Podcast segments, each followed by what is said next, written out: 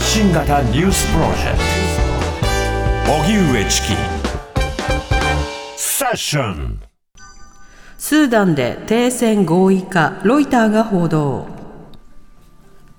軍と準軍事組織が衝突を続けるアフリカのスーダンで準軍事組織 RSF 即応支援部隊は現地時間21日午前6時日本時間午後1時から72時間停戦することで合意したと発表しました。これはロイター通信が報じたものですが、これまでも停戦合意の後に銃撃や砲撃が続いていて、今回も停戦の実現は不透明です。WHO 世界保健機関によりますと、これまでの戦闘で少なくとも330人が死亡、3200人が怪我をしました。そのような中、浜田防衛大臣は昨日、スーダンにいる日本人の退避に向け、航空自衛隊の輸送機をジブチまで移動させ、待機することを命じました。今日午後にも順次出発するということです。それでは、スーダン準軍事組織72時間停戦に合意というこちらのニュースについて、はい、自衛隊の問題などに詳しいフリージャーナリストの布施ユーリンさんにお話を伺います。はい、布施さん、こんにちは。あ、こんにちは。お願いいたします。お願いいたします。さて、はい、えー、防衛省が邦人退避のために自衛隊機の派遣を決めました。まずはジブチ輸送機に、えー、ジブチに派遣ということですけれども、えー、この退避に向けての動き、どういった点に注目されてますか？えー、っと、そうですね。あの輸送機を、えー、ジブチに派遣したということですけれども、はい、あの退避するためには、まずその輸送機が、えー、スーダンのハルツーム空港に着陸できるかということがポイントになります。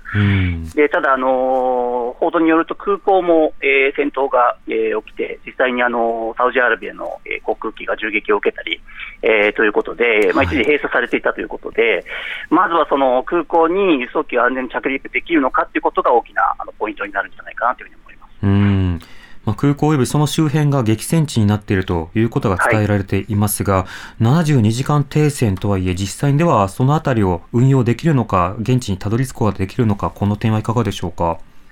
そうですね、実際にあの停戦今日の日本時間で午後1時から、えー、停戦が、あの合意の時間になったんですけれども、はい。まあ、いあのいろんな SNS 等で、えー、調べてみたところ、やはりハルツームでは、えー、銃声や砲撃音、えー、がまだ、えー、鳴りやんでないということなんで、うん、えー、果たして、えー、実際に停戦が履行されるのかということが非常にあの不透明な状況ですね。はい、なるほど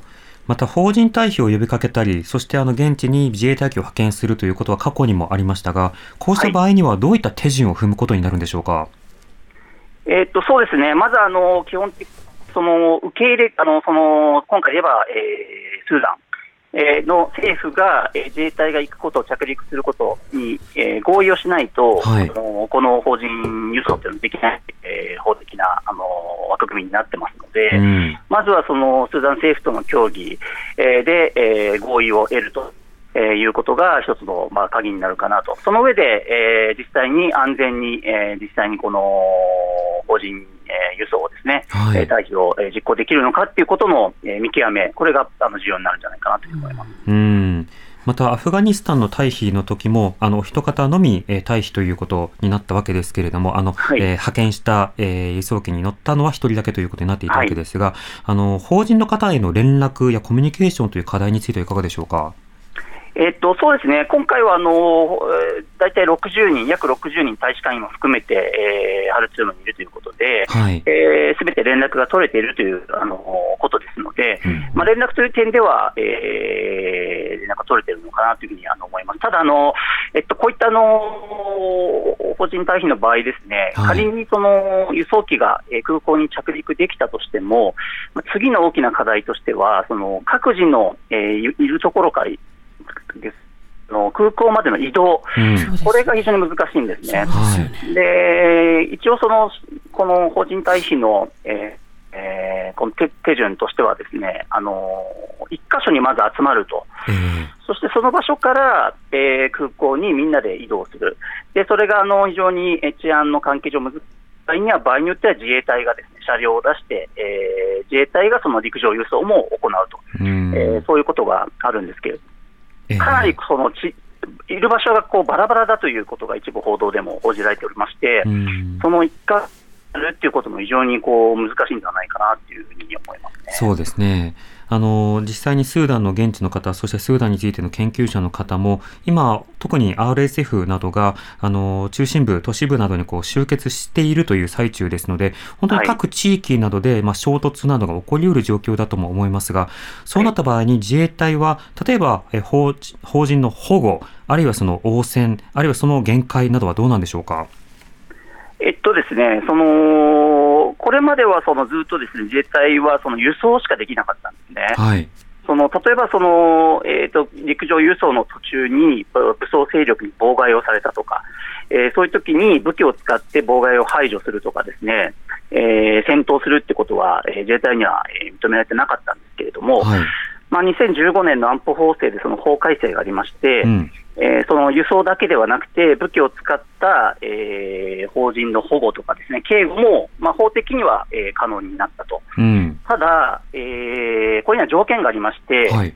あの日本の場合、憲法で、えー、武力行使が、えー、厳密に禁止されているということで、ええ、あの自衛隊がその例えば国、えー、国軍とか、あるいはそれに準ずる組織と、えー、交戦するっていうことは武力行使になってしまうので、できないということで、はい、で今回はあの仮にそのスーダン政府が合意してもですね、あのスーダン軍と戦っている RSF、はい、えこれも事実上あの、スーダンの一部の地域を、まあ、支配してますし、うんうん、えー、暫定政権のあのこの RSF のトップは暫定、えー、政権の統治評議会副議長も務めているので、はい、おそらく国に準ずる組織という形になるので、うん、えー、それと戦闘になってしまった場合、その憲法の問題が出てきてしまうということで、はい、非常にその点も難しい、えー、オペレーション。かなと思いますね。うんつまり到着することも難しく、またそこから法人をこう救出するのも難しく、また安全を確保するのも難しいという、はい、まあ、相当なオペレーションになるわけですか？そうですね、実際にその陸上輸送っていうのは、これまで自衛隊をやったことがないんですね、はい、アフガニスタンの時もあの一時集合場所に、えー、あの日本人とその日本の、えー、一緒にあの支援活動をやってたアフガニスタンの、えー、人たちが集合するところまでは行ったんですけれども、うん、からの空港までの移動ってのはバスで、えー、民間のバスで移動するっていうプランだったんですが、えー、えー、今回はあの自衛隊の自衛隊車両による陸上輸送も検討しているということなんで、もしこれが法律すれば初めての、まあ、ケースになるということで、まあ、その点でもですね、はい、経験がない分、非常にあの難しいオペレーションになるんじゃないかなというふうに思いますね。このスーダン情勢、そしてまあ日本のあの関わり方、この点について布施さんが今後気になっている点や注目している点はいかがでしょうか？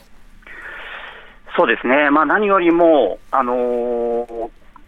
実際にこのこう自衛隊によるこの退避のオペレーションって非常に難しく難しいものなので、はい、あのー、こう何よりもこの停戦がですね、うん、えー、しっかりとこう履行されるようなその国際社会のさまざまな外交的な働きかけとかですね、えー、まあ、実際に自衛隊がそのオペレーションをやることになった場合にはですね、うん、あのもちろんそのスーダン政府のとの協議も大事ですし、対立している RSF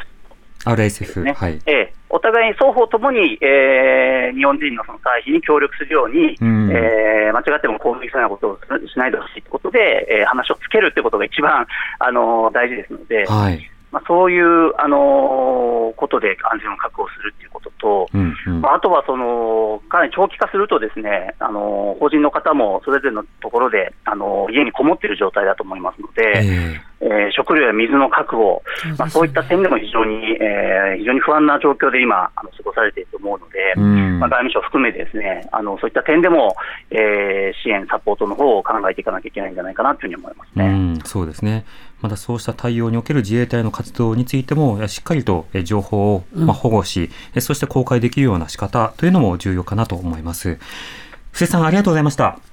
はい、ありがとうございました。ありがとうございました。ジャーナリストの布施友林さんにお話を伺いました。荻上チキ。